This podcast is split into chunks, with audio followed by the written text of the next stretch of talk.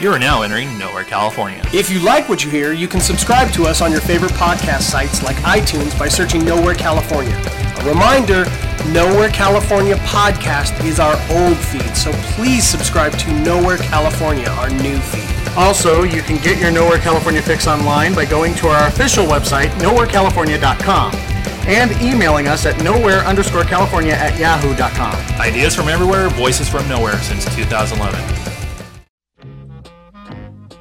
So this is another Why Not. So you know this is going to be the disclaimer. If you have not watched the movie that we're about to discuss, which is The World According to Garp, Count yourself lucky. Phil, did you just shit yourself? Now, the thought of discussing this movie, yeah, made, kind of made me shit, yeah. Well, well- Uh, I believe the past tense is shat. Oh, shat. Yes. Is that really a word? Yes. Oh my god. Well, with that being said, and uh, Phil's irritable bowel in, in play here, go watch the movie, decide for yourself. And this is going to be one of those interesting why nots where we're going to have a couple of different camps on this Yeah, we one. got a divided camp this time. Mm, So take a look at the movie and then come back and listen to our discussion. This is Josh. This Phil? This is Nick. And as the disclaimer said, this is why not. Uh, roll the corn and garp. But I'm going to get us onto the freeway off ramp real quick because Oh, yeah. cause this is our show. We can do whatever the hell we want. And Well, yeah, we should start it off with a, a very cool story. Yeah, it's a very cool story because we won't be really recording uh, nowhere possibly with everybody together in the near future. Just scheduling wise, it happens. and If here's you- why. If you have an issue with it, we have an email. Our But pseudo celebrity, Philip Morgan. yeah, our pseudo celebrity Philip Morgan has a very cool story to tell, and I want it on wax. Okay. Um, uh, let me do the disclaimer. Due to circumstances on- beyond his control and legal reasons, he will not be discussing the title of the production he was on. But he's going to tell us a really awesome story. Okay. And due to the fact that some of our listeners may be under the age of, I don't know, 25, uh, putting something on wax means recording something on a record. there we go. And I've said that enough times. If you haven't looked it up yet, go fuck yourself. There you go. okay. Phil, the Well- floor is yours. Well, what happened is I was um, um, I'm, I'm doing a lot of extra work lately, and I was uh, uh, an extra in the show where I was playing a John. Now I thought it was a character named John, but then you guys, when I told you guys what I was doing, I said a John, and dude you who guys picks up a informed me, hookah. yeah, a guy. It's time for hookah time. Yes, yes, exactly. I'm, I was I was playing Hookah Time, the real game. Time The- to the whole let game. him down for the Yeah. right price. Yeah, so they inform me that a John is someone that goes out and gets accompanied by ladies of the Or evening. cures himself a hooker or an Yes. escort or something of that nature. Yes, for the sake of coitus. So anyway, I'm not going to do it. I, I, I'm glad. I'm glad. I, I was just I was just baiting you. So anyway, you are a master one. I figured figured out what that was. Fucking? So no no no no. Oh, I John. Figured out the John. Oh. And uh, Fucking's I'm a like, euphemism. okay, now I know Euphemism for coitus. Yeah, so Sorry. now I knew what my character was. euphemism. Uh, knew what my character was supposed to be. So anyway, they gave me a costume. You know, they, they were happy that I could tie a tie and stuff like that. And originally, um, I'm being led off by a young lady uh, by my tie. And uh, you can hear the director and the uh, co-director. They're off in a room somewhere, but they're watching on their monitors. You know, this is a real professional set. You know, and I hear the snickering after uh, after I go up the stairs and pass one of the principals, uh, you know, I'm being led by my tie up the stairs. Okay, that's what that's what's happening to my character. So then they go cut, and then uh, they're like, uh, reset. Let's do that again. And then before we go again, I hear uh, I hear uh, some more snickering, and I hear the director going, uh, "Tie guy, do you think you could tone your smile down a little bit? That was a bit much." Because I guess uh, when I was being led by my tie up the stairs, I uh, I think I had uh, what I would describe as a shit-eaten grin on my face. Who not? Uh, who, and who not? Who not? Who not have shit eat grill on face? Yeah, exactly. Dude, So. Uh, that's just telling the story, I get all hot and bothered. well, he's, he's telling me this at Jack in the Box on our way back from Kamikaze. I'm laughing my ass Yeah. off because I, we know Phil enough where he's Yeah. like he he's enjoying every moment of it. Not the fact that he's with a hooker. No, but He's I'm enjoying fact- on the set. on the set and just be like, why am I doing this? Right. yeah, exactly. So I'm just uh, legitimately having a real good time on set, and that you know, I think I was out of character, and I was just me smiling, being happy that I'm filming a movie, but kind of forgot that I'm a character that's probably done this several times. I- and probably shouldn't have had. You've seen my smiles. Yes, I, I have got a very highly- animated face. highly, highly doubt that it was just you, sir. Oh. I've been in many, many, many, many, many a stage production with you. Yeah. And uh, in in most cases, every director I've ever seen has had to reel you in just a little bit. Yeah, But That's good. I mean, I know from yeah, that's a you, you director's, though, man. Well, at it's least like from you a said. stage perspective, It's I know like you that said. I'd rather directors have a director talk yeah, me down. bring you in, and have Yeah. to talk you into the role. You know, Exactly. Exactly, and like I told you when we were there, it was like at least they laughed about it and kind of just knew that like, it wasn't you trying to ham it up. It's just honestly you being like on with a Oh yeah, yeah, So no, no, they did not give me too hard a time. Uh, they only had to tell me once. Brought it down, and after that, it was that was wonderful. Let's do it again.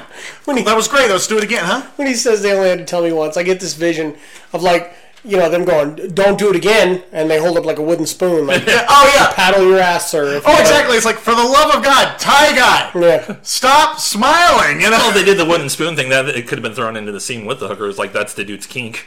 That's Yeah. very true. Yeah. See, I, I- but you're you're the professional. Yeah. I would have been the guy that they told, you know, hey boner guy, uh, you want to put that lethal weapon away? Right. It's a derringer, but hey, you know, Yeah, exactly. So, like I said, I just I just had this grin on my face, and um, I, I- I I must have made the director's day. 'cause Oh, you like I mean, said, from what it sounds like, from what you've told us about it, you made a lot of people's day because, especially with like the girl that was leading you around when you said sh- shitting and grin. oh yeah, she she was was. just I've like, never heard that term before. right. yeah, Yeah. And so- you held a, a nice dialogue with her, and you Yeah. know there was a, uh, you know, a very professional hug afterwards, like Yeah. Mm-hmm. thank you very much for working with me. And I think we all surmise pretty much the same thing. A lot of these d bags that are you know down there in Hollywood are Right. picking people up, and hey, what better place to flirt with somebody when she's half naked? yeah. God. and when You know- you're supposed to be professional on a set Yeah. and everything, these girls are trying to do their job trying to work. as a ro- Yeah. an actress and everything, and then Yeah. they get these multiple d bags going like, "Hey, why don't you keep that on? Then we can go get a drink." And that's something I love about Phil. Phil is a consummate professional. Exactly. Thank you so much. man. He's a constant, constant, constipated. Consummate. yeah, yeah, yeah, yeah, yeah. He's a constipated, nice guy. Yeah, there you go. Yeah, No, you know, Phil, it, it just tickled me something, you know, fierce when I saw the text come across. And you were like, oh, I'm playing a John and this and that. and then when we, ex- I just kind of chuckled. So I'm like, I don't think he has any idea what that is. so then they texted me. I'm on set, and I got this uh, text like, "Hey, Phil, let me uh, let me clue you into what a John is." And I think I sent you back something said, "Oh dear Lord." yeah. Am I doing porn? And I think I said, "I'm glad I wasn't the other guy because like I, s- I was uh, I told them I was a hop, skip, and a jump away from being one of these guys that was supposed to be caught with his pants down and probably just a tie uh, in this one scene. I, it was between me and another guy, and they went with an older gentleman, but it was really I'm close. telling you, the directors have no idea what they missed out on. because I, if, if those, you know, who are close to the show and know us personally Yeah. and have ever seen Phil on stage, Jesus, that would have been, they would have had to have, like, s- cut and just died laughing at Phil running with his pants down. Yeah. Uh, it would have made the gag roll. They, you would have been in your own DVD extra. Absolutely. Sweet. But also too, even that, like they gave, they were having you try to calm down your smirk being led by a tie, stand there in underwear. Oh God! What am I doing? Oh, there, there, there'd be no way. But as it is, um, they uh, didn't lead me from the tie. It's like, oh, lead him by, from the hand this time. You know, maybe because maybe the maybe the tie was a little too cartoony. But you know, the the, the person I was working with, she was having she was having a lot of fun with it. You know, so yeah, Well, look who she was working with. yeah, exactly. So there you go. Thank you. So that, that's the story. Yeah, that's that's that's the story. I, I was also uh, filmed where they actually, for the first time, uh, you know, an, uh, an action sequence where there was a pop gun, you know, film. You know, Oh, you get nice, the Shot. in the so I'm blanks, like, yeah. oh wow, I'm in an action scene. Well, I'm okay. Well, I'm I'm just past the action scene, but I can hear it, and I hear it every time. You know, the guy pistol whips the guy, and you know, takes two shots to the side. As, as like, it's like I'm warning you. It's like get down, bam, bam, and then plop you know, I, I hear that, and I, I got to a point where I was I was in the back, you know, I, like I said, I'm not doing it. I'm just I was I was doing the guy's dialogue in the background, going going get down, motherfucker, bam, bam, you know, I'm just like you know uh, do, doing it back there. People, I'm I'm with other people, and I'm just like okay, oh, I- I got this. We have done this six times. Oh, I got it, and I got it. Perfectly in sync with the guy, bang bang. I knew when he was going to do the f- gun firing, and I knew when he was going to do the pistol whip. And then even when the guy hit the ground, I had time because you could hear all this. They they, they, they were cracking up because it was going bang bang wha- plop. And uh, like I said, I wasn't making noise, but I was You're just doing mouthing it, yeah. I was Yeah. doing movements with it, and then all the way down to the guy falling. Plop. You know, they- they- Good Could you lord. imagine the grin Phil would have on his face if he used one beam pistol whip? oh my god, that would have been a dream come true. You're supposed to be dead. Can't have a shit eating grin as you fall into the floor unconscious. You know. oh, This is too much fun. I'm part of the magic. what, what can I say? I just I just love my work. I don't blame Dude, it. I I don't Uh, don't blame it, blame you sir. one bit. Yeah, but uh, th- th- that's that's the story. I hope that doesn't uh, that well that wasn't too much or anything. No. No, but I mean, from something that you're very proud of to something that we're not so very proud of. no, right? The world according to Garp. Yes. Oh, yeah. Onto the world according to Garp. Uh, like we said in the disclaimer, it, this one is a divided one for us. it is. It is. So uh, before we get into the giggle berries on this, the tidbits. Right. Right. Uh, let's get to the cast and the information that we usually do at the beginning of every episode. Fucking giggleberries. Uh, Dingleberries. I like that. I had to change it up. Uh, That's fair enough. I like that. Well, we got the cast. We got Robin Williams, of course, as Garp. T.S. Garp. Not the bastard son of Jenny Fields. We Okay. got Mary Beth Hurt as Helen Holmes. There's another kid I'm sure you're gonna like too. Really? What's he like? Can't tell yet. Quiet type? Yeah, real. It's very young, a real baby. I invited him over to meet you. When? Should be here in about seven and a half months. Uh, Glenn Close as Jenny Fields. My name is Jenny Fields. Are you a prostitute? What's it to you? Hello. My name is Garb. My mother and I were just passing Your by. mother? I'll be glad to pay you. John Lithgow uh, as Roberta Muldoon. To use a corny line like this, but haven't I seen you before? You like football? Oh, yeah, I used to watch it quite a bit. Well, you might have seen me. I was a tight end with the Philadelphia Eagles. Number 90, Robert Muldoon. Oh, I had a great pair of hands. yeah. yes, you did. yeah. which I personally think John Lithgow is the saving grace of this film.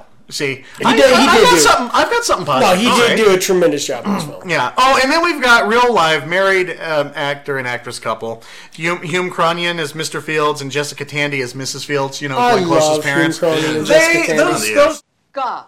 Garp? Yes, Garp. Sounds like a fish. the chemistry they have obviously is re- very real, and I love it when they're on Yeah. on on. Uh, And they were doing it for a bazillion years. Yep, they, they were, and I, I like the fact that um, well, you know, you just uh, you know, you, you don't you don't you don't see that uh, y- anymore. There wasn't enough of them, but hey, you know, at least they got them on, on board. Yeah, exactly. And we got Swoozy Swoozy Kurtz as Yeah, the Susie hooker. Kurtz is hooker. Uh, James McCall as Young Garp. Uh, P- uh, Peter Michael Goetz as John Wolfe. And then we got a lot of people that have no pictures. Well, Amanda uh, Plummer, is that her name? I'm trying to remember. She plays. Uh, Damn. Is it Pooh? No, no, no, no. Sorry. No, she's not pooing that one. That's She Amanda Plumber is Garp's wife, isn't she? No, no, that's- that's Ellen James. Ellen. Mary. Yeah. She's the one that uh, Ellen got, James, yeah. got raped and got her tongue cut. Oh yeah, she's Ellen James. Okay, Yeah, that's it right. is She's Amanda Ellen- Plumber. You know her better as the psychotic sister from So I Married an Axe Murderer. yes. yeah. And uh, Tim Roth's partner in Pulp Fiction. Isn't Yes, it? Yeah. absolutely. And a lot of uh, Tarantino movies. Yeah. Um, and let's see here. Uh, Pooh was Brenda Curran. Yeah. And we got young Cushy and young Pooh, Yeah. as well as Jenny Wright as Cushy. Yeah, and there's a lot of good names in there. Uh, there was definitely we had to mention Pooh, Mm-hmm. Brenda Curran, and then also to Amanda Palmer as Say poo one more time, please. Pooh, Yeah, we had we had to mention Pooh. and then uh, Ellen James. We did have to mention her because she does play a pivotal oh, you know what? sequence in the movie. Uh, too. no, no. I think a Right. very pivotal thing. I think we I got to get this out of the way. Thomas Peter uh, Diakos as Flying Baby Garp. Hey, can I go on? How Oh, about, how, about we co- how about we cover that? You know. The opening credits. You know, th- it, it's such a fucking weird movie. Um, before we really get into that, let's go into the director. Director, and Yeah. you want to know what he's else is uh, known for?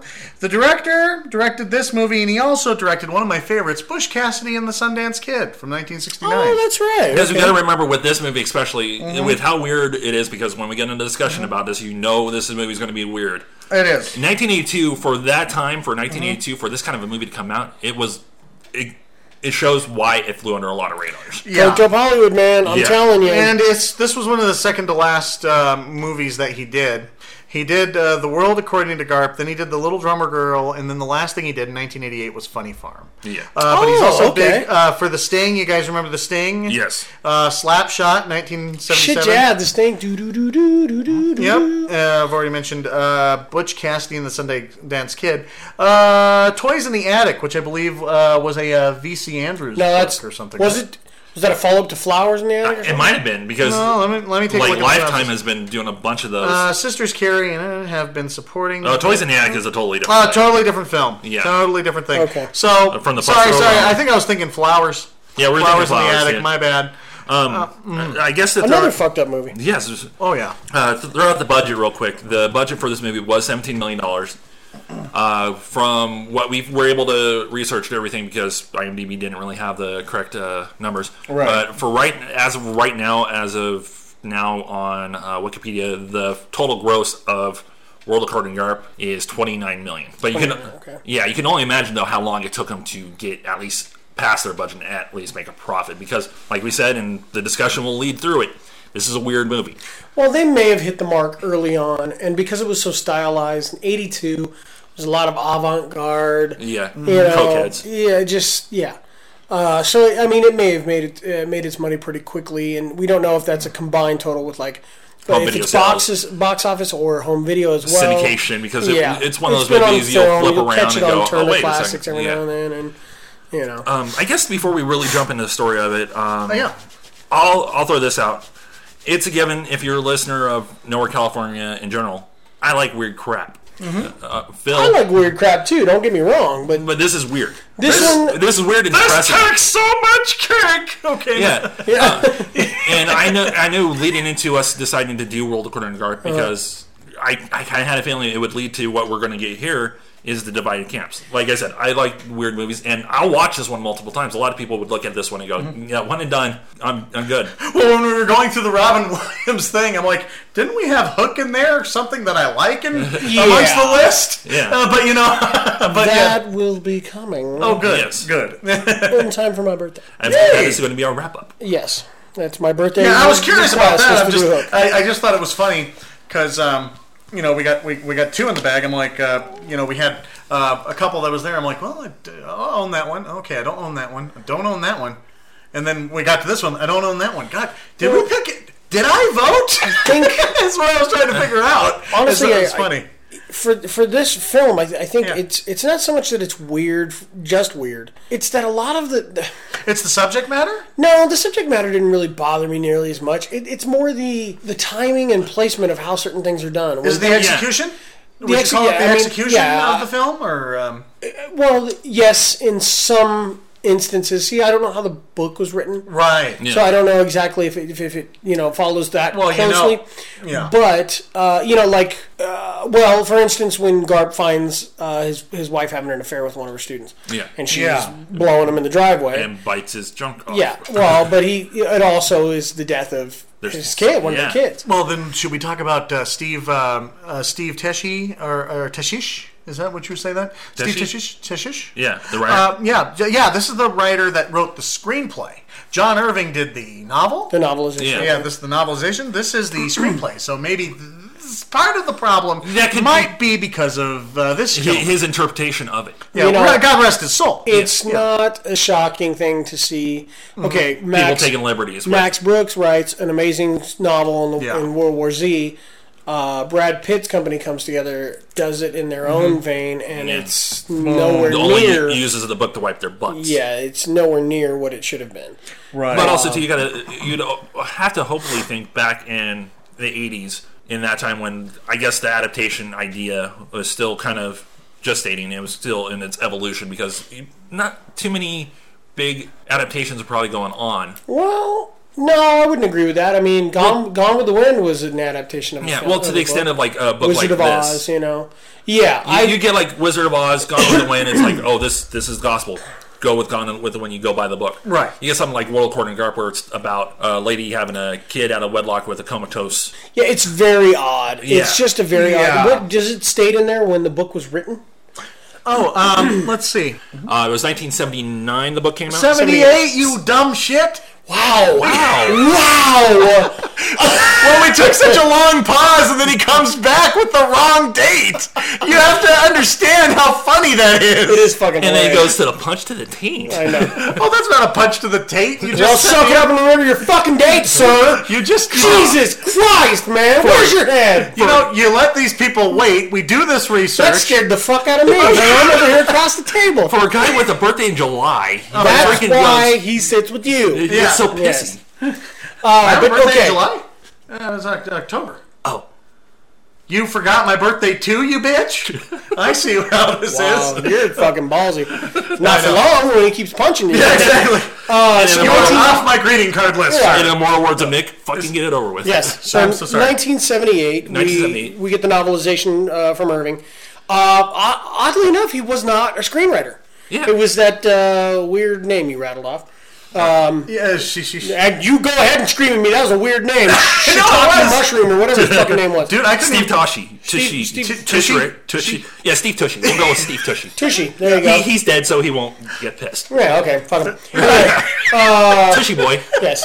So Mr. Tushy wrote the screenplay for this, which I, I find odd because, you know, like I was pointing out in uh, uh, Jaws, uh, Peter Benchley wrote the novelization for that and was also the screenwriter, one of the screenwriters for Yeah. Jaws, to keep it in the same vein and all that stuff. So it just seems, Well, you got to seems think a little about it. weird, you know? It may be one of those things where Irving was probably like, "This is one of my bigger books. It's probably not one of the Hmm. more popular books." So he's probably like, "Why are you adapting it? Just give me a check." It, yeah. Right.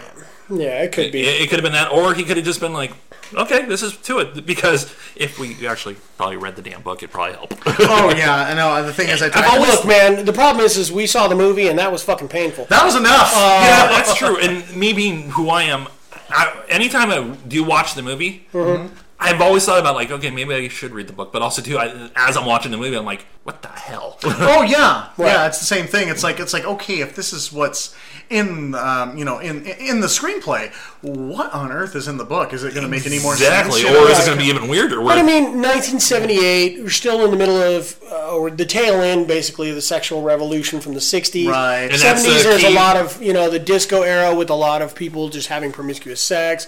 Studio 54. You know all Yeah. of that. well, stuff. that's So- a key proponent of the whole storyline too. Right, Is the sex, sexual revo- yeah. revolution and the feminine wiles? Well, and there's so like every character, every main character is so over sexualized. Garp. You know, uh, actually, I'm sorry. I take it back. Let's start, let's start with uh, T.S. Garp. My name is T.S. Garp. What's TS stand for? Terribly sexy. I used to be terribly shy, but I changed. Technical sergeant is what's in Technical his sergeant is what the what it stands for. His mother, uh, Helen, or I'm sorry, Jenny. Name. Yeah. Jenny. Mother uh, Jenny is a nurse in World War II, and she's taking care of a basically a a vegetable. vegetable dude who had these Pretty much a crazy cucumber. sexual tendencies. Yeah, and so she would give him handies all the time, hand jobs. Yes. Uh, and she decides that she wants to have a baby, but not a without a, husband. man, yeah, without a husband. So she takes some of his semen, artificially inseminates herself, names him, you know, T.S. Garp, Mm-hmm. and there you go. So, or names him T.S., not T.S. Garp, but names him T.S., Mm-hmm. and that's how we get Robin. Robin. Yeah. Um, and then we spend, I think, the first 15 uh, minutes of the movie with a Robin Williams-less film. Right, and y- Mm-hmm. That's where what we get kinda the took Robin me out of it at Williams- first. That's where we get the which Dark I Baby. do and the- totally do Oh, yeah. not blame you on that because Yeah. anytime you're sitting there, it, ain't watching any Robin Williams movie where it is that where they have a Mm. little chunk of time where it's like he's not there. It's like this ain't the reason I'm watching this. Yeah, yeah. Well, I mean, I can But go on. understand if if, Right. if all of the scenes were filled up with. Jo- I mean, don't get me wrong, because you you have um, Glenn Close, right? Glenn Close, there you go. okay. And Glenn Glenn Close, Close and Cuba. Yes. is uh, you know is is his mom in this, and, and I don't you know I don't mind watching her on on film. She's Oh, yeah. very talented and stuff like that. But yeah, I mean. When your lead actor is missing from it, Ang Lee and the fucking Hulk, where we don't see him for two hours, you know know, what? you know, it's it's just this really odd turn of events, you know, and, and glimpse into life, very stylized and Yeah. fucking odd. That's where you get the flying Garp baby. Yeah. Uh-huh. and, you know, and and just uh, what was the dog's name that Garp bit? Oh, God. Uh, that was a... Garp bit oh, God. like Pookie or something like Yes, that. Pookie. whatever his name. Yeah, it's a weird It's dog some name. weird fucking name. But you get this kid just chomping on a dog. yeah, yeah. and uh, you know the the whole. well, the whole Garth film didn't is bite him till he was uh, older, right? older. Yeah, Yeah, when he- he was Robin Williams, he, the At dog would first the- always chase him. Yeah. But and, yeah, uh, and you you just know, got to bite the him. point where it's like I'm not going to be scared of this dog all my life. Garp Yeah, they were bit playing, hi- yeah. playing house. right. Hey, Garf, you want to play? Yes. this. Not tonight. I have a headache. Every night you have a headache. Right. Uh, but you know, we- you get a little bit older and you find out you get Garp and you find out he's into wrestling. You know, he's into sex Yeah. Yeah. and he's into writing, like his mother. Um, mother writes the book. Um, basically, uh, semi Sexual autobiographical. identity, a sexual identity, or sexual, um, a sexual, Sexual something, sexual sensation. Uh, I s- can't. s- sexual sur- surrogate. I or believe. suspect. Suspect, Sexual suspect. sexual suspect. Sexual suspect. I Thank knew you. we'd get there. Uh, sexual, Sexual suspect. suspect. There you go. And Where she's interviewing hookers. yeah, and it's a huge fucking hit. It's a Yeah. huge fucking hit. and he gets to be known as Jenny Elliott's. Jenny Fields Elliott's. J- we're, we're just Jenny, butchering names. J- Jenny Fields. son. Jenny, Yeah. Jenny Fields' son, as he's trying to make it into writing. uh, yeah, himself as a writer, and, And he's then sh- actually she takes him to Vienna, and you know he publishes his first works there, and it's it's okay, it's mildly you know received. Yeah, but he and wants all that readers. stuff. But still stuck in Right. the shadow of his mom. But everything it revolves around two two things, two themes in his writing: Mm-hmm. sex and death. Yeah. Everything you know, and even it even translates into his family where he has these horrible. You know, uh, uh, ideas and visions and stuff of uh, basically the way loved ones and family members and stuff, you know, would die. The things he worries about, the things he stresses Yeah. out about. So, um, you know, and then he meets. Uh, th- that's when he meets Helen. Uh, and, and is it in? No, it's once he becomes a teacher. Correct. Yeah. Once he becomes a teacher, she's the daughter of the wrestling coach. Yes. Right. And they meet and they fall in love after some weird shit with his mom getting Garp a hooker. Yeah. well, she they initially sit down with Hooker to talk to him, her and everything, and then it just kind of leads to the mom going off and Garp and Hooker just sitting there going like, um, Okay. so what do we do from here? Yeah. Mm-hmm. Uh, s- you know, just sex, sex, sex, sex, sex, weird, weird, weird, sex, sex, sex. Uh-huh. Maybe sex, that's sex, saying something weird, about weird, me. Weird. I don't know. Sex, sex, sex, death novels, death novels, death novels, sex, Wow. sex, sex. weird. Oh, and the ups and downs in his life. Are we? Uh, I thought we were, yeah. co- I thought we were covering sex. oh, oh, Yeah. sorry. oh, oh, I- I that see is what you the- mean. The highs and lows in his life. I get you. Oh, yeah, yeah, yeah. Oh, sex, sex, sex, Well, and weird. you know, weird. The, the journey. The the journey Yeah. that I'm talking about is okay. First, okay, we're, we're starting off with a big one. Him not knowing his father. Okay. yeah. Right. You know, you got you got Learned that about his father and everything. uh, you know, raised uh, by a single mother, and um, then you've got And a you know- mother who's huge feminist. Right. Yeah. Right. and she opens. She She's uses a the feminist proceeds- icon. Uh, Yes. Yeah. She uses the proceeds to open up that The uh, house, shelter. that- that yes, the shelter for I think it's it's women and transgenders or transsexuals. Yeah. Yeah. Yeah. And that's where we meet That's John where we meet Lithgow, John Lithgow. Yeah, that's who's what- an ex football player turned transsexual. Yeah, and his performance Hey. was terrific. It's funny that we're we're talking about this now when the relevance of an athlete becoming a Uh-huh. woman Yeah. is you know so prominent right now. Yeah, exactly. No, no, he's very subtle, and uh, even like the uh, you know joke that he utters when that accident happens to that guy. It's like, oh, poor man, I had mine surgically removed. Yeah, yeah. His lines were great. And that's I all- think he's also the most likable character in the He's movie. he's almost the same person, knowing that he's the most uh, out there of the Right, group. right. Where you'd think this character would be the one to have all this stuff going on, but He's the voice of reason. he's the voice of reason, like you guys said, the saving grace of the movie and everything, the saving grace of these people, because you Mm-hmm. Yeah. get like the sequence after the accident happens where their son dies, their son's Yeah. eye gets popped out. Mm-hmm. yeah, one Yeah, of it them's- damage to the one son's eye. The other, the other son dies, and this is after Garp crashes his Garp- car. Yeah, mouth is wired shut, Yeah, Yes. because he gets his jaw broken. and everything that happened to his wife. Yeah, and just- then the, that see, poor, then there's poor the one. man. There's another low that hits him. Right, and then Yeah. they manage to reconcile. yeah. You know, the mom kind of brings them together and to discuss things, and they, you know, talk about the infidelity and all that Yeah. stuff. You know, hey, don't be then they blowing decide- guys in cars. Yeah. Uh, We decided we're moving past it. Yes. Yeah. And then we get to the part where his mother gets assassinated. Well, Right, shot by an anti-feminist, the- right? Yeah, the Ellen James stuff though gets kind of put in there. Yeah, now that's sorry, we odd. gotta talk about that. The Ellen James and Ellen Jamesians, uh, which Because- are at odds with one another. What's her problem? Uh, She's an Ellen Jamesian. What does that mean? You don't know what an Ellen James union is. No, Mom, I don't. I mean, what's she taking? A vow of frowns or something? What's all this? She has no tongue. What do you mean she has no tongue? I mean, she has no tongue. It was cut off. Oh, Christ, I'm sorry. It was cut off on purpose because of what happened to a little girl named Ellen James. Two men raped her when she was 11 years old. They cut off her tongue so she wouldn't tell anyone who they were or what they looked like. Some of these women formed a society in her honor. I mean, this Ellen James Society goes around not talking as if they had no tongues. No, I mean they don't have any tongues. The women in society have their tongues cut off to protest what happened to Ellen James. What do you mean they actually have their own tongues cut off? Yes. The society. Oh, Mom, I don't want to hear about this shit. You're a little short on sympathy, son. No, Mom, I got a lot of sympathy for a little girl who gets raped, but my God, this is self mutilation.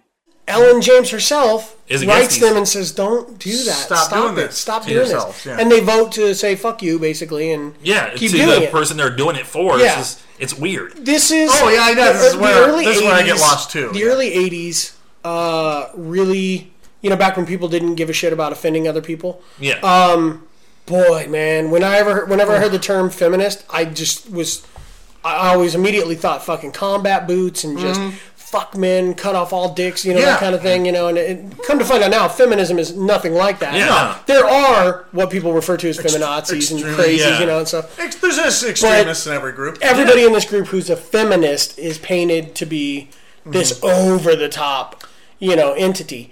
Um, Mhm. And this is, you know, it's really no different in this film.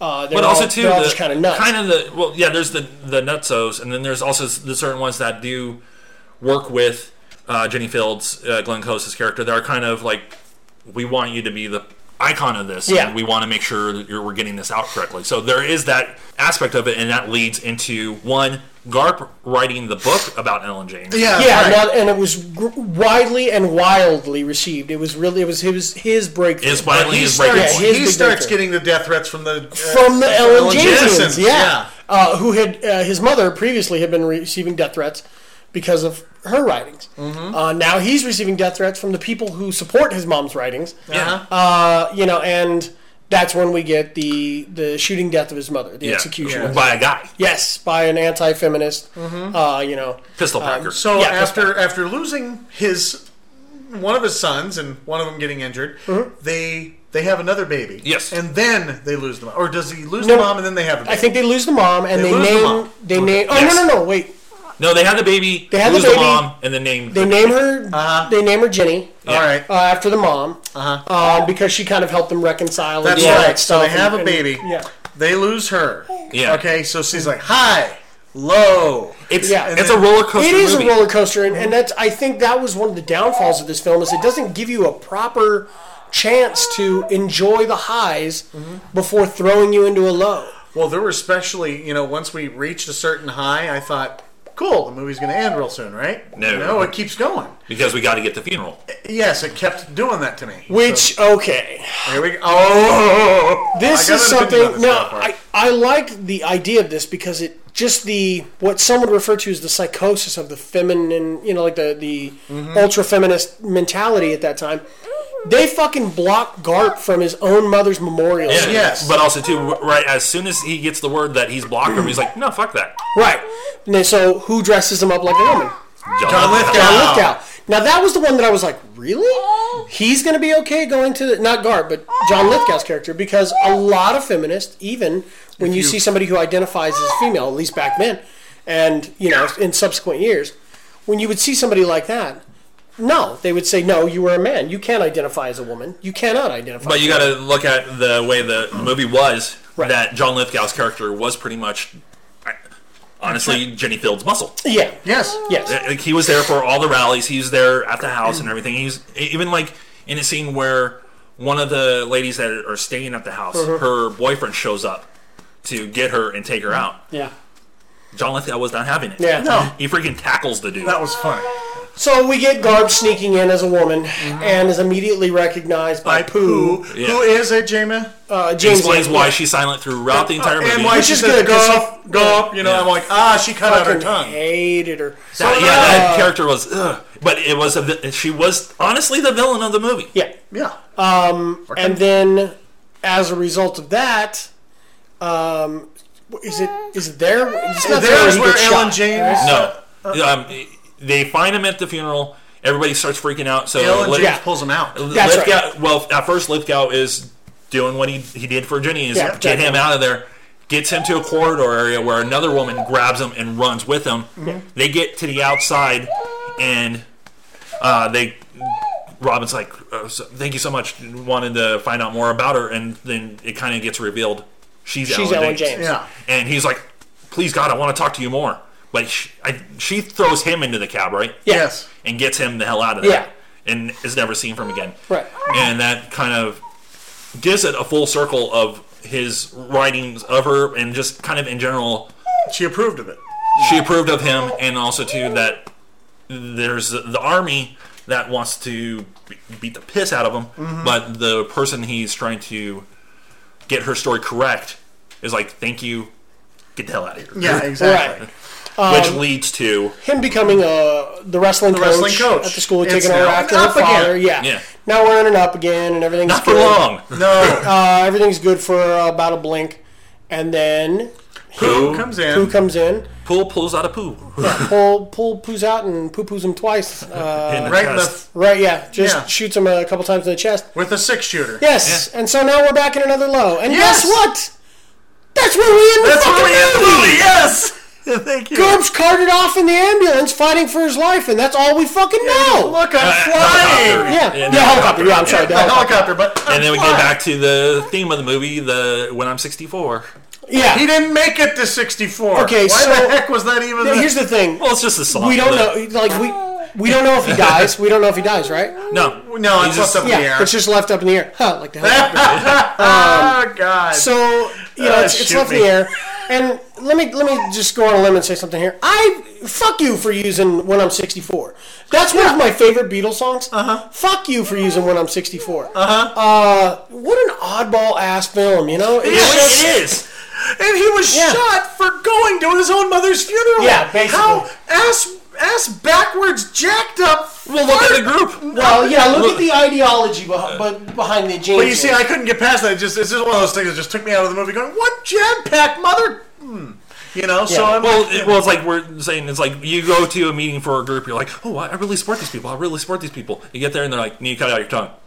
Later. Yeah. Yep. Ciao. But you know, it's it. Good on you.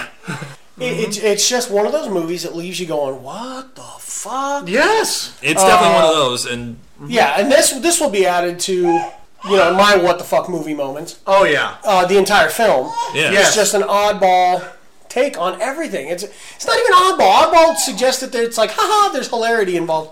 But no, I mean it's like the deaths and stuff like Mm-hmm. it's that. a comical. It's, it's and- a roller coaster movie. It, it's you like you're talking about the ups and downs. It's like it's so many ups and downs where you're just like I wouldn't even call this a roller coaster film. I would call this a rough road film. Yeah, Not to where it's just mention Uh-huh. like, bup, bup, bup, bup, bup, bup, bup, and you're like, okay, cool, I'm over the rough parts, and then bup, bup, bup, bup, bup, again, you know, and There's also like Oscar baiting scenes that I, I call those that, where um, you know there's there's just I, I understand if there's a part that's schmaltzy, but when you have schmaltz shoved down your throat, It's Oscar I'm- bait. Yeah, Yeah. I'm talking about the part where they're going out to the movies, they got a babysitter, Mhm. and instead they're what are we doing? We're sitting Yeah, back and watching mhm. the kids. I'm just like, what? yeah, that wasn't really even an Oscar. But that was just smolts. It was kind, yeah. It was schmaltz, and it made me feel very uncomfortable. I'm Well, like, this could be but, endearing, but, but also too, the, it's the character. It's I the know. character of Garp. Yeah. It, to him that is enduring, but on, us on the outside of it, it's going Yeah. like, that's creepy. It is. Well, the whole the whole movie. You I paid mean, for the- you have to understand. His mom was unconventional. Very. And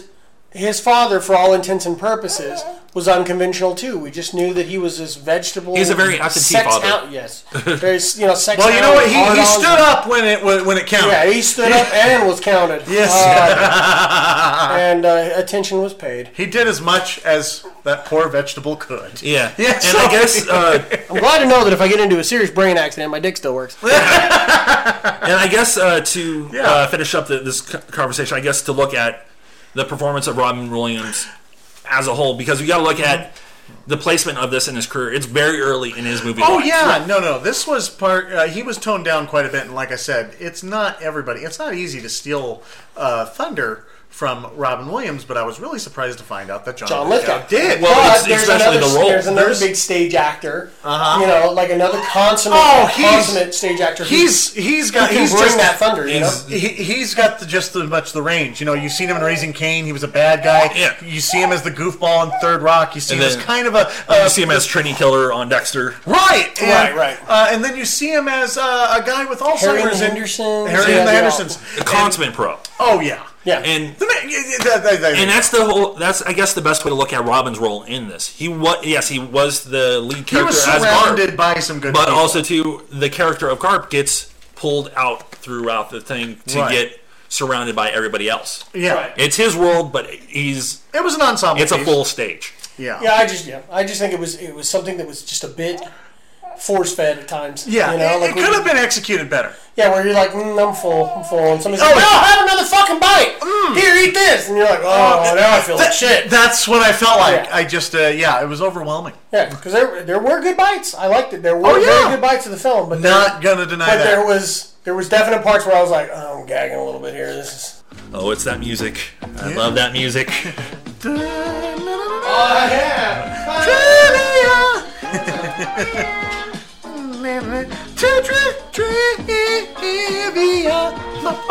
Trivia. Yeah. Every time he does this, I'm always thinking I have to sit there when I'm editing and try to like line him up. I know, I know. I, I, I did it pretty well that first time around. Yeah, you did. Yeah, you did. Well, I, I do it to make uh, life hard on you. So there's a. There's a lot of things you do that makes my life hard. I know. I apologize. Oh my god. All right. In that case, I don't. Okay, that's. Then I will. I'm gonna stop doing that then. Then I will stand by it, sir. Anyways, it's trivia. yes, trivia. Yeah. Now this isn't part of the trivia, but I know he did this. You know he. Uh Touched himself twice. huh. But th- doesn't he do that in every movie? Yeah. That's Robin Williams. Egg and snakey. Yeah. Well, he uh, you know he goes full frontal in this movie, and Oh, that's uh, right. yeah. So um, you know because he's always had excessive body hair that he manscaped again Yeah. because there's that love scene that Pooh is watching, and I'm like, my God, he's smooth. so it's like. And that's I'm like, He's is, like a dolphin. is he wearing like? uh, Well, I was trying to figure out. I'm like, he looks almost like a Ken doll. I'm like, is that not his body?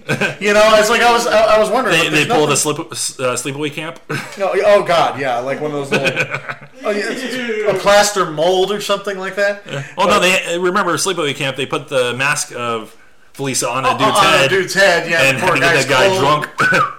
Yeah, but no, no, that uh, it, it happens to not be there. But uh, this is just a general observation. Yes. So, um, so what do we got? On, So uh, that's your trivia bit on Manscaped. I'm going to go ahead and uh, throw out the first one since it's on top of the list, and I'm going to just read it. okay. Uh, Glenn Close plays Robin Williams' mother, yet she is only four years older than he is, so it's kind of that whole like sh- she wasn't that old when she uh, Yeah. mounted Mr. Garp. Right. Then also too similar, Close and actress Mary Beth Hurt played women women from successive generations, yet in real life they're only aged like a year apart. Right. But that's just kind of general consensus of movies. It falls under the whole freaks and geeks Uh-huh. aspect of when they were freaking out about Linda Carlini playing a teenager when she's in her 30s. Well, In the here's show. Come another. on, man. That was uh, Gilmore Girls, the uh, Oh, Rory's, 90210. Rory's friend, the, the little Asian girl. She's in her her like twenties or thirties. Well- and she's supposed to be a freshman in high school. Yeah. Well, there's also another interesting uh, tidbit. You know, when you talk about Patch Adams, here's another Robin Williams movie. Patch Adams. Um, Robin Williams was 48 when he did the film, uh, but yet when Patch Adams was going through this during his life, he was in, well into his 20s. Yeah. So you know, it's all about Right. You know, it's you know, you, you, you do what works for the film. and Yeah, everything. again, I think it's one of those things where, like in Patch Adams, you have a character that wasn't really defined by his age so much as he was. His life. Yeah, his character. exactly. You and know, like Robin who he- who he Williams, you was. know, he he could pull it, um, Yeah, that's what we've heard. pull it Yeah. off. Oh, there. Well, we've heard that. Well, too. we've heard that too. Yeah. Yeah. Manscaping. Yep, there we go. Yeah, he yeah he pulled it off. Uh, this one uh, here, I'll, I'll merge these two together. There's uh, Jeff Daniels was considered for the lead role, but I've lost- never heard this before. I Yeah, he okay, I'm lost. sorry, go ahead. no, Lost he to lost Robin. out to Robin Williams. Yeah, yeah. I never, uh, I never heard that either. I didn't know. Jeff I Daniels. might have Preferred it. been a little less harsh on this film if it Uh-huh. had been Jeff Daniels. Yeah, yeah. It would have been. It, it- I think it would have been less comical. yeah. Yeah. And, it, and it's like what we've been talking about a lot with these Robin Williams movies. Is like That's a if we- weird thing for me to say though about if a you, Robin ta- Williams film. if you take Robin Williams out of the movie, you lose a lot of the heart. But Yeah. Yep. in this one, honestly, I do agree with you. Where it's like I would kind of like to see Jeff Daniels see it, Right. see how it would have been. Exactly. Well, what about this? What about this one, Nick? Christopher Reeve turned down the lead role, so it went to his best friend Robin Williams. Um, I see that because I think this would have been an odd career pick for him, especially Right. uh, especially because I don't think anybody would have believed it necessarily coming off of 1978's Superman. Superman. Yeah. Yeah, it would have been too too quick of a role change. No, that would have been too big a joke. It's like, dude, what It's were they Superman. kryptonite bullets? Yeah. What happened? Uh-huh. Well, yeah. See, and that's the other thing is it would have maybe took it away from the story. Well, I don't think I don't think it would have taken anything away from the story. I just think, it, well, it, it wouldn't have. Yeah. This is this is kind of like that, that curse of his, you know, being trapped as Superman and stereotyped, you know, and, and uh, typecast. I'm sorry. Yeah. As Superman for so many years, I think that that would have hindered him in this role. Uh, he would have turned in a great performance, but Oh, I think exactly. people would have But been people like, would have said, Superman, Yeah, it's talking Yeah. about sex. Weird. Um, here's another one, kind of in the sta- same vein of the different roles people would have uh, gotten. According to Variety magazine, the role of Jenny Fields was offered to Pat Benatar, but she turned it down to continue her music career. Oh, good for Okay, you. cool. Yeah, which you can kind of see why she did it because at that time Pat Benatar's career was probably very big. at Oh, the we're time. screaming, yeah. Yeah. Mm-hmm. 'Cause She, you know, during the '70s, she was with the, uh, she was with um, the Runaways. Yeah. Yeah. and then you know broke into her own. Pat Benatar was having an amazing career. I'm sorry, Pat Benatar. Yeah. I'm thinking fucking Joan Jett. Yeah, I know. What the hell? I'm asking you, sugar, would I lie to you? I yeah, I couldn't see Pat Benatar. Yeah, it, was- it was probably a smart move. It would have probably been interesting to see her take on a acting role. Maybe Right. even if she would have maybe took Garp's wife or a different role in the movie. yeah, But as Jenny Fields, it would have been too out of left field. yeah. I think so too. Here's one. Uh, the name of the vicious dog that bit Gar- Garp's ear and later got its own ear bitten off by Garp was Bonkers. Bonkers. Bonkers. There's the Wow, we were way off. No, We were, we were like Pookie or Pookie. It's Bonkers. yeah. Yeah, so I when I saw that I had to tell that hey, one. squealy pants. So what's the next one? Okay, here's one. Oh, okay, of course.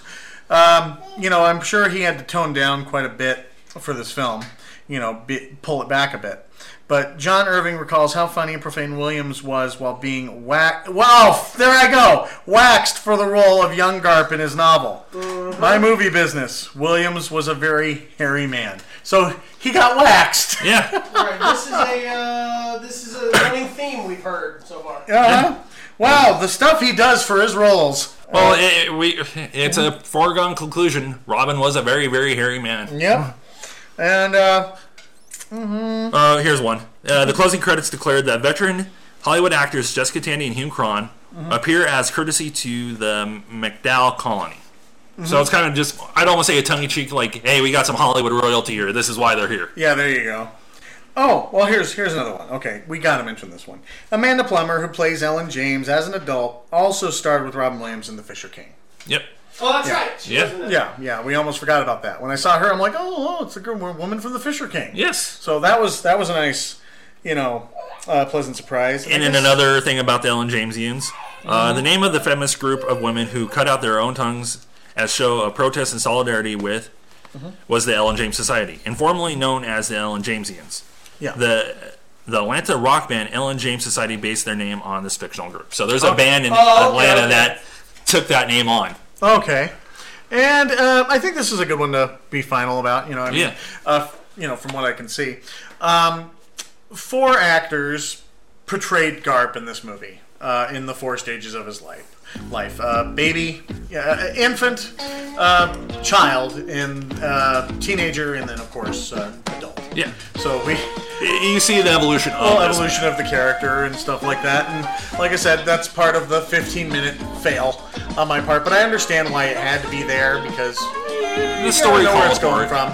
I like the fact that we got the night court music going. It gives it more Uh, of a yeah, it's- little it's bit more of of a bounce. little- Yeah, yeah. Yeah, I like that. Um, and a- as we did this episode and everything, we we put on a front street that uh, the camps are divided when it comes to GARP. So uh, before we get to our recommendations, let's do a quick round the table of do we consider GARP a why or why not? Um, I'll, I'll go first since my answer is probably already given. Sure, we'll go on. It, it is a why not because it's one of those under the radar movies of Robin Williams, and like I said before, I like weird crap, so I like to get people's reactions on the weirder movies out there. Not like I'm not gonna bust out like Human Centipede on somebody and go go watch this. Oh, yeah, no, no. I, I know the limitations of weird and gone this getting disowned. and Garp to me is one of those weird ones where it's just like I know it's probably one and done, but give this one a shot. Mm-hmm. So I'm gonna give it a why not.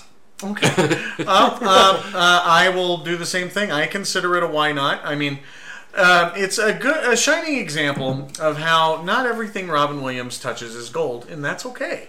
You know, you, and this was very early on in his career. So you know, uh, and I I had no uh, problem with it. Like I said, I don't I don't know if it was the subject matter or whatever it is, but you know, it's just it's just not a movie. Uh, I don't think I would have watched it if uh, Robin Williams was not in it. So that's uh, that's just where I'm at. And The, the the driving force behind the movie, uh, you know, of me wanting to see the movie was Robin Williams, and I'm like, eh, okay, that's an underperformer, no problem. But don't get me wrong, it's not the only film that I felt he was underutilized in. He's they've done that to him several times. So. License to Wed Hmm. is Hmm. one of them. Boom, boom, boom. So, um, you know, th- you know that's the case in point. But I would still consider this film a why not? Well, I'll take a kind of a devil's advocate road on this one. Um, I will say if you have seen this or if you've heard this before you actually watch the film, or if you know of somebody who's seen it, then why bother? Um, or one and done. but you know, if you're really curious about it, why not? I guess you know, yeah, one and done. Just a just a quick pop off on this one, you know, and it's uh, it, it's a movie that is showcased by performances, not the story. This you know, the story is just blah. You know, it, and very honestly, true. like, I think what got this movie made in the first place was how oddball it was. Um, how, you know what a weird ass movie it was at the time. You know, yes, there was a lot of fantastical movies coming out and things like that, but I mean, this wasn't something that you know had a really great story. It was just a very oddly told story, and so they took a chance with it. They rolled the dice, and I They even said, I- "Why not?" Yeah, I really don't care. You know, I just I think if, if it's something that you haven't really seen and you come across it, mm, all right, why not? But if you've already seen this, why why pick it up again? That's directed towards me. There you go. so, with that being said, we're going to jump into our rapid fire, our usual ender for why nots. And then this time around, our rapid fire is going to be our three picks of our favorite book adaptations. All right. Yeah. So, Now, who wants to lead up on this? No, Jo- Josh, you. Yeah, I'll- I'll go first. You're leading. Um, it'll be another uh, Robin Williams uh, book adaptation movie, which is uh, What Dreams May Come. Mm. Oh yeah, yeah, yeah, yeah. It, it, it's a strange one in the, I guess, ultimately in the same vein as this one because it's very emotionally charged. It, it is. It's It it's is. got the same kind of ups and downs. yeah, It, it does. You're absolutely right. because there's not a lot of movies where you're going to go, oh, suicide, let's watch this. right, but, I can uh, watch that one again. Yeah, Yeah, I still That's- haven't watched it. this is yeah. This is one. It's, That's a it's heart- very it's a very heart wrenching movie. Yeah, it's a very heart wrenching movie, especially with my past with the people that have died in my life, and Oh. Right. it's just everybody. in Oh, general. it's, it's very, Yeah. very, very pat. It's Mm. it's a powerful. Yeah, but I the the risk they took making the movie Mm-hmm. because it's a wide scale movie. It's it's an, it's an epic. In Oh, the- it's very epic. You know, yeah. just him going through the oil of his wife's painting. you Yeah. know. Yeah. And Um, then, but also too, I've read the book of what dreams to come, and there was no way they were going to adapt it perfectly from the book No, the and that's book. that's really the thing with films when they're adapted from books. They're not. They're never going to be what you anticipate them to be because everybody's going to interpret a book a different way. Well, the whole thing with what dreams may come is the book takes so many aspects of every religion Yeah. and puts it all together. right. And it's not even like it pissed off people by doing it. It's the fact like there would be no way for them to be able to do it justice. And the fact that they were able to do what they did with what dreams they come shows that it's like you know what they for how hard the source material is, they did a good job with it. So that's my first pick is what dreams they come. Okay. Um, I guess my uh, my first recommendation, I guess, would be Stephen King's Pet Cemetery. Nice. Uh, mostly because uh, now um, the screen uh, the screenplay was also done by Stephen King as well, so he adapted the uh, the novel to screen. And once again, just like every, uh, uh, you could say with every literature, it's not as good. And I think sometimes Stephen King doesn't know why he makes the hits that he does. He goes, "Well, why did people like this book? Well, let me take those themes that I think that they like and put it in the movie." You know, and. Uh, eh, sometimes it doesn't translate too well. Uh, like uh, for instance, Gage was actually supposed to sound more like an adult. You know, you have a little kid. He's like, and he tells Judd that, "Hey, your wife was sleeping around uh, with you. I'm gonna fuck you up and stuff like that." I'm gonna fuck you up. Yeah, well, these things are kind of terrifying coming from the from. Uh, Well, it's kind of like that the sight fourth- gag from Scrubs where it's like, there's this kid on the third floor that sounds exactly like a man. and then you hear, I want a lollipop. Oh, lollipop, yeah. yeah, yeah, yeah, So tha- that's that's the kind of thing. And, and that might be the reason they took it out of there with having that little kid there to have. I'm gonna fuck you up. Well, actually, no. It's in it's in the voice of a child, but he speaks Deeper. full, full deeper sentences. I'm gonna fuck you up. Yeah. Well, there, there you go. Just tell me, shut the fuck up, please. I, I want you to shut. I want you to shut the fuck up. Okay, So, so- how's that? So there you go. Okay. But anyway, I don't know. I like I like the creepier aspect of it. Yeah, yeah. With the little kid, you know, and and That has all this yeah. knowledge. Yeah, that has Like someone here. yes. Hey, don't do that. No, no, I no, don't want her no. taking a scalpel to my Achilles tendon like Ah! Ow! like Fred Gwynn caught in that Oh movie. my god. I feel so bad for Herman. Oh, I know. I know. We're gonna watch me some monsters. So- It's on Netflix right now. I know. I've been watching it. I, I need to. I want to start watching. Yeah. it. Darn, darn, darn, darn. It's such a classic show. I Uh, love it. yeah, it's great, Pretty. and it, and it holds. It stands the test. It of time. does. It does. It It does. stands the test of time. It's fantastic to watch. But uh, yeah, no, I agree with you on that one. I like I like Pet Cemetery very much. Um, but yeah, the, I I think it was creepier keeping, you know, uh, Miko with his you know with his voice the way. He Mm-hmm. Oh was as a yeah, child. yeah. That's why the movie. That's why I recommend the movie. It's kind of like, hey, Yeah. it's it may not be a pure But see, that's- interpretation, but it's gonna be. It's as close as you can Right, get. but that's I mean a lot of people take a lot of liberties with uh, Stephen King stuff. Oh yeah. Um, I mean, even The Shining isn't. Uh, no. It you know, took, to- it- to they the tried point- it twice. Yeah. Um, you know, John Carpenter's adaptation of Christine. Uh huh. You know, I mean, you get you get the gist of it. You know, Well, maximum overdrive. Uh-huh. The worst being the worst offender probably was uh, Lawnmower Man. Oh yeah. That Oh, comes yeah. from I want to say either Skeleton Skeleton Crew. Oh, yeah. It's a collection of short stories. yeah. And But how the much can you movie's do? done with- by It's Alan three Smithy. pages. It's three pages long. That's it. How can you do that? Yeah, and and so they took that and adapted it into this you know feature film. It's like Cat in the Hat. Yeah, I I think it was more for for them to showcase CGI technology. Exactly. Yeah. Back in that time, I was like, oh my god, look what we can do now. Ooh, yeah. How Look, it looks like a freaking episode of reboot. yeah, yeah. exactly. Holy so, But also to kind of throw out there the the I, I guess they're still trying to do it, but the It reboot that they're trying to do too. oh, no, it's coming. It's a two-parter. They are- Oh no, no, no. I'm sorry. No, uh, the stand is a two-parter. Okay. Because I think they're still trying to they're still find a new working on director. Yes, it is still in the And works. if you've seen the concept art for Pennywise in this one, it's freaking creepy as hell. Yeah. right. Uh, I'm always going to love Tim Curry's. No one can touch Oh it. No, no, but no, it's- it can't be touched. Yeah. You know. And- And I think whoever God, they he get was to creepy play as it, hell. he Oh, was yeah. a goofy ass don't- adaptation, like film version of it. But- But, Yeah, but it worked. but he was he was damn good. He was very good. He was damn good. great man. Uh, Okay, so as far as novelizations go, um, I'll lead off with an obvious one for me. Actually, you know what? No, I'll go this route. Um, I love the even even so. I like the nineteen. Uh, I want to say it's eighty four adaptation of Frank Herbert's Dune. oh, nice. I there's at that time trying to come up with the effects and you know what you needed to do to Pulled off real, correctly. yeah, to pull off the book.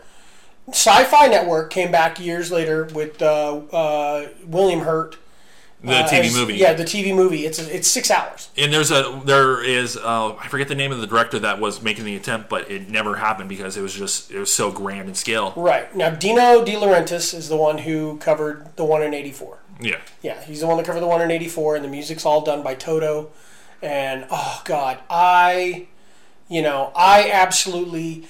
Dune was a book that I read three times before I fully understood it because it's so in depth. Yeah. You know, with with uh, Tolkien and Lord of the Rings, it's you know you have a language that's created, you know, uh, that, that he actually came up with where you know the orcs have their own language, the elves, you know, Elvish is Yeah. has a couple of different uh, iterations Um, you know, this was more of it was so precise and in depth that it it was hard to understand at times. Yeah. Um, and I think the book and the Sci-Fi Network got uh, really conveyed the the need for water uh, and the lack thereof on Dune uh, better than the film did, but.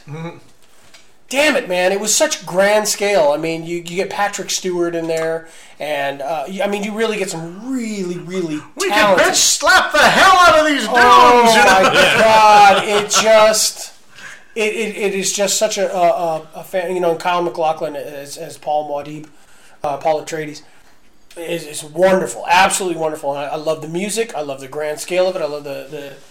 um you know, just just the feel of it, and they did a damn fine job in trying to pull off the best that they could an adaptation to fit into like a two and a half hour frame uh, which was still pretty long for that that time. Oh, yeah, definitely. Um, but yeah, I, I that's that's my pick. I That's a absolutely good one. love Dune. That's an awesome pick. Um, I gotta, I gotta get you the information because I want to find this documentary. There, there was an adaptation of Dune that that was in the works Mhm. that fell apart almost in the vein, same vein as uh, Death of Superman Lives. That documentary. Really? There's Oh, one man. on this version of Dune where like the director had this huge, big scale plan of it, and it just fell apart. But there's also so many aspects of that edition of Dune that made its way to different things. Oh, I, I gotta track it down. Yeah, yeah, I gotta let's see if track we down can find that information. one. But uh, for All right, my what's your next, next one? my next one is Confessions of a Dangerous Mind. Nice. Sa- One that brought Salman Rockwell to the mainstream, and I believe it was George Clooney's directorial debut. I believe so. I Yeah. believe you're right. Yeah. I, this is the first time I actually learned who Sam Rockwell was. Yeah, same here. And uh, damn, what a good job. Yeah, i the way I learned about it was first knowing about the book. I've always heard about Confessions of a Dangerous Mind. The uh, host of the Gong Show Uh-huh. and Dating Game was a CIA assassin, supposedly. And I'm like, that sounds cool. Uh-huh. Yeah. And then I heard that the movie was being made, so I was like, okay, I'm going to jump into the book. Read the book, saw the movie, and absolutely loved both. The way that George attacked it was really great. The the style of filming that they did was almost in a vein of a play because they'd have the soundstage set up with different scenes where like Drew Barrymore will be at her house, her apartment, in one side of the studio. Sam Rockwell will be in his place on the other side of the studio, and they'll pan back and forth. Or Sam Rockwell will have to run, haul ass across the stage to get to Drew Barrymore's apartment to do that scene. The making of it is really good, but just the story of the dude that hosted the Gong Show. Yeah. Just the the fact that it was an unauthorized autobiography, which is a double negative on that. Chuck Barris. Chuck Barris. Thank you, Chuck Barris. I'm like, it's, I'm, I had Chuck Woolery stuck in my head. He hosted the, the Love Connection. the no, that was Love Connection. Yeah, and bloopers. And but um, just the whole story around it, and the fact that he he he stuck to it, where he was like, "This is real. Th- I- This is 100 percent real." Never broke the story. Never because it's pretty evident that it's not real. Right. But the fact that he stuck to the story and they he made this book, and they were able to make it into this scale of a movie, which is like, this is awesome. And honestly, like Confessions of a Dangerous Mind is a good one. Yeah, yeah, I absolutely agree. Uh, my next one would be uh, Indian in the Cupboard. Nice. That one, it, it kind of capture, captures the whimsy that I felt when I read the book uh, when I was a little kid. Yeah. And I was in junior high when it uh, came out in uh, theaters, and well, like I said, I already knew, you know, liberties liberties are always taken, but I- I think if you were going to adapt it to a screen, especially for the time that it came out in, it wasn't that bad. Yeah. Um, so there's there's my second pick. I still gotta finish that book. Oh, yeah, Indian in the cupboard. Yeah. Uh, from what I understand, the saga goes all the way up to I think to 2003. I didn't realize that there was a new book that came out. Oh, wow, really? All the way up to that. Yeah, I think there's like four or five books. Oh wow! You I know, was Secrets just to the joking End- around. No, no, no. There's there's like there's like That's uh, cool, though. There's two other ones, and I've never I only read the original three. You know, that came all the way back up to from uh, 1985 to 1989. Uh, but I didn't read any of the more recent ones, and uh, things do get a little weird, of, as, as most books do. You know, you know, like trying to origin of the cupboard, stuff Yeah. like that. But um, you know, if you were going to make a film adaptation, I thought this this one was okay. That's cool. Like and it that- stands on its own. Like I remember that one. I remember uh, Red, Red Redford and Groves, Mhm. and um, My Side of the Mountain. Did you ever see Where the Red Fern Grows? The, the version with, um, Dave Matthews? yeah. I, I couldn't Hmm? Not watch bad. It. it was. Oh, yeah, yeah. I didn't. I I didn't think it was too too shabby. yeah. It was you know decently done. I, I saw the original one. I was you know we read it in class. Yeah. And then I You think saw the we read it in old third version of grade, it. and then we went ahead and watched the film. And watching those dogs die. Jesus God, I Oh, yeah. don't know why that was a common theme. Yeah. You know, but Mm. For little kids to be reading that crap and watching it. Little Oh Ann starved God. herself to death. What the fuck? Wow. Uh, that was my what the fuck kid moment. There you go. Yeah. Uh, but one more positive thing that I can say about uh, Indian in the Cupboard, what I really liked about it is, like I said, it stands on its own, and it wasn't trying to be a series of books like every single uh, book adaptation now. Yeah. It has to be a series of films. Basically, the author decided, like, you know what? I think I'm going to go back to the cupboard. Yeah, exactly. Pun intended. Mhm. Uh, Exactly. So I, I, I'm glad that Indian in the Cupboard. I'm like, what you see is what you get. You only get one movie. Yeah. It wasn't intended to be a string of films. I will say the scene in the movie where Darth Vader's fighting the T Rex. Oh, and RoboCop's there, and, I and- fucking Uh. giggle. I Oh, giggle yeah. every time. That's so awesome. Yeah, it's But, not in the uh, book at all. That's no. a liberty that I wholeheartedly hats off to you. Yeah, good job, guys. Yeah, exactly. Uh, my next pick is a Tom Clancy novel. Cool. Oh, there's a lot here. So Yes, and it is our introduction to Jack Ryan, Ah. and that is The Hunt for Red October. still need to watch. Oh my God! Not only is it one of my favorite soundtracks ever, um, but it's also oh God, just the, the the weight of that film is felt uh, as as it is in the novel.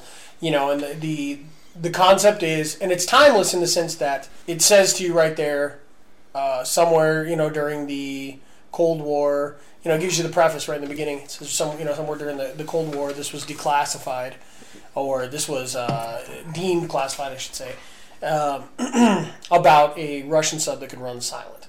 And that just the whole, when you really think of the gravity of it, you know, when they're sitting around the war room and they're talking about this and they say, what are we talking here? What, you know, what the hell is a, uh, you know, Cavaton, you know, the, the caterpillar drive, you know, uh, uh, mag- magnetic caterpillar drive system. Like, what does it do? And he said, well, imagine it's a stealth engine for a submarine. So basically, water's passed through here, it's passed out back through here, and it propels you silently through the water. And they're like, "Well, what are we? What are we talking about?" And they said, "A ship this magnitude could park, you know, uh, you know, 50, 60 warheads just off the coast of New York." And hit every one of our major targets before we ever knew they were launched. Wow! You know, and it's just the just the whole Intense. weight. It's just the weight of it, you know. And then the Russians going after him because they he's going to defect and the U.S. going after him because they don't know if he's going to defect. Jack Ryan's the only one who guesses it. Yeah, It's just oh fuck, man. God, I love that movie. I'm glad you're holding a baby at this point because I, I, I it's Hunt for Red October has always been that movie on my list Mhm. of I need to s- freaking watch this, and I still have never seen it. I'll throw the baby at you. Oh, You haven't seen it? I haven't. I think I have it in the shelf. I'll give it to you before you leave. Oh, sounds good, man. Yeah, Alright, we'll watch it. holy shit, dude. It- like I said, it's one of those movies I know I've always needed to watch and I've wanted to watch. Yeah. It's just Uh, Tim Curry is in it. He plays the doctor aboard the ship. Sean Connery. Uh, Sean Con, well, yes, of course. Sean Mm-hmm. Yeah, I Connery. did a good plays- Sean Yeah, Connery. that was a great Sean Connery. I'm proud of you. Sean Connery, I'm Uh, proud Sean- of you. I've been working on my Travolta too. Oh, Oh, great. Uh, I love- wow. wow, wow. Mm-hmm. Uh, So, I know, boo. Boo. Um, I love it. Danny Zuko. Uh, hey, Mr. Carter. Sorry. I- okay. I get one victory with a voice and they're shoving it down. my damn- Well, it's the actors in uh, us. Sorry, Sean. All right. Sorry. Well, we didn't have his moment, but uh, you know, Sean, Sean Connery as, as Marco Ramius uh, is, oh, fuck, so Mm-hmm. good. But you get Sam Neill in that one as well. Uh-huh. Um, you know, on the on the U.S. side, you get James Earl Jones. You get, uh, uh, of course, uh, Alec Baldwin. A tremendous Yeah, job, Jack tremendous Ryan, job as yeah. Jack Ryan. And um, Well, that's the whole thing too. The Tom Clancy books that have been adapted, Mm-hmm. they- there hasn't been really a lot of them where you're like, ugh. It actually it stays pretty faithful because I believe Tom Clancy like kind of kept his hands in there, like, no, right. you can't do that. There's a there's a few different novelizations that I would love to see how they would, you know, uh, bring them about. One of them involves a terrorist attack, kind of in the vein of 9/11, where they crash a plane into a building. But what they do is they hit the Capitol building during a speech uh, where the, the president, the vice president, all these people here, and basically what happens is Jack Ryan, due to all of his service, takes an electoral position, um, you know, within the, the, the cabinet, and you know, uh, just all this different stuff. And he didn't. He's like, I don't really want any kind of notoriety, so they give him this post. Um, it's basically an elected type thing, and uh, what happens is this plane smashes into the Capitol building, kills the president, kills the vice president, kills almost all of Congress, or, you know, or just takes everybody out. And basically now, as going down the list, Jack Ryan is the interim president of the United States. Oh That'd my be an interesting God. Yeah, and I was like, whoa, holy That'd be shit. intense. Yeah, I- it would be a very interesting story to see brought, brought to the Yeah. screen. So, um, but yeah, that's that is my all-time favorite Tom Clancy though. Yeah. Uh, Right. I've always loved submarines. I studied them, and, and this was just Jesus. This was such a good film. So awesome. anyhow, uh, that's No, no, enough of my that's- rant. Yeah, no, it's it's, uh, it's Great. Um, I guess to wrap up my three uh, on the adaptation level is uh, Silver Lining Playbook. Oh, damn good movie. Damn good movie and damn good book. Yeah, see, I didn't read the book, but I loved. I if you ever loved want to that read it, movie. I'll lend you the book.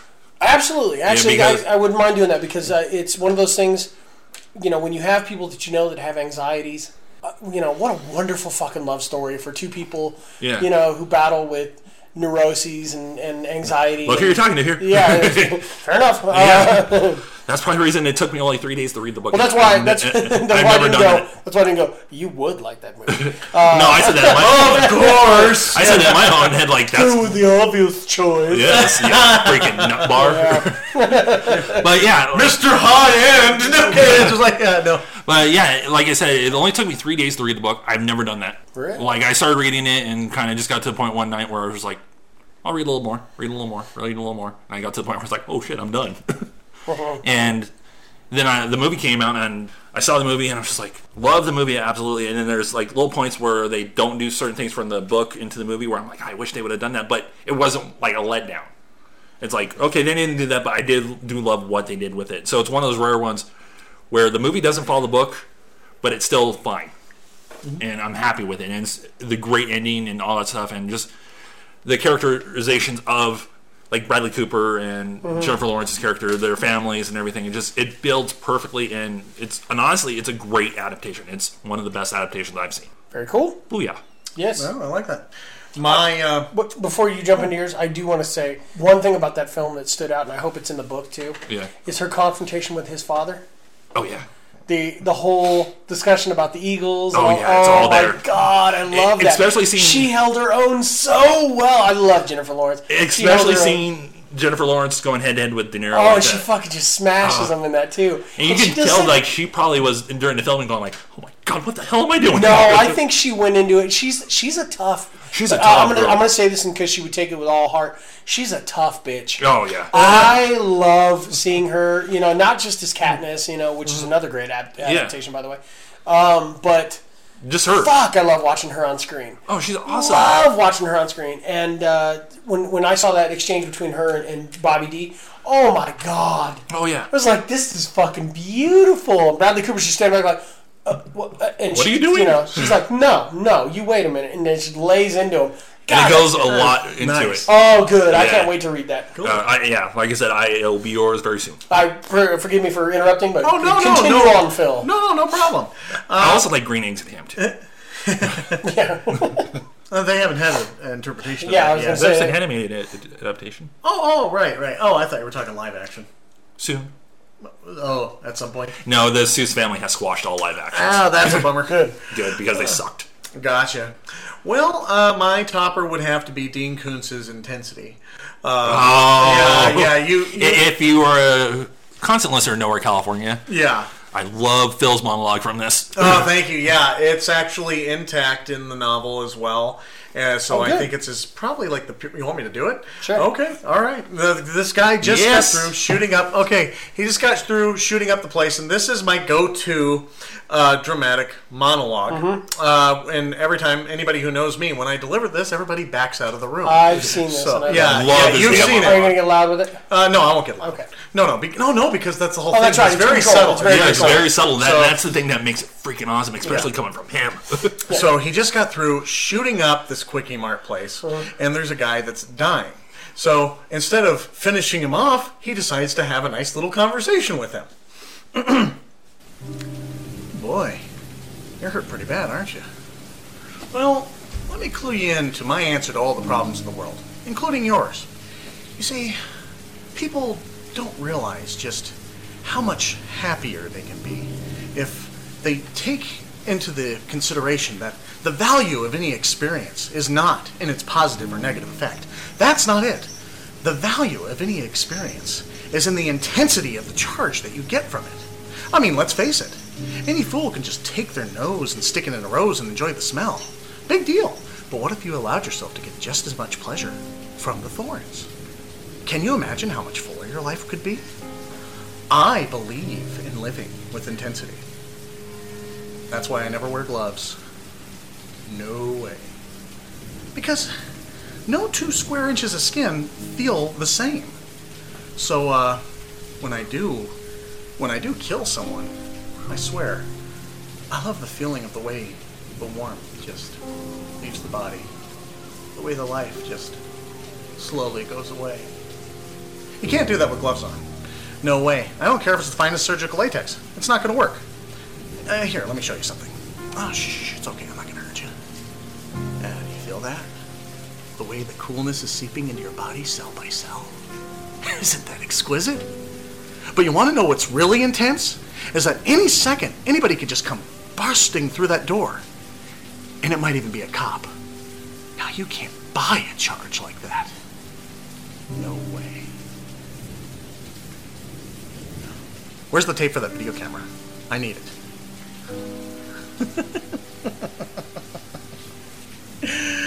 Well, I guess we're beyond that point now, aren't we? Dang.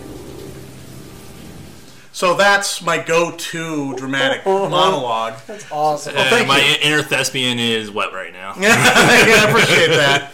Yeah, that- that- that's, that- that's, that's I had to my go go-to. gross with it because, t- Yeah. I appreciate that. like, what? damn, if I could see him, you do that on stage, like see you in audition, do that, and Oh. watch everybody in the room. I want to see everybody. Oh, like, yeah. I, almost every time I do that, like I said, everybody who knows me, people just go, what the fuck is wrong with He Phil? carried he carried that intensity into uh, Danforth. Right. Nice. Well, in, in the Crucible. Scary. Mm-hmm. It's about the only thing I can think of because he was he was cynically sweet. Yeah. Just very, mm, you know, Mm-hmm. just.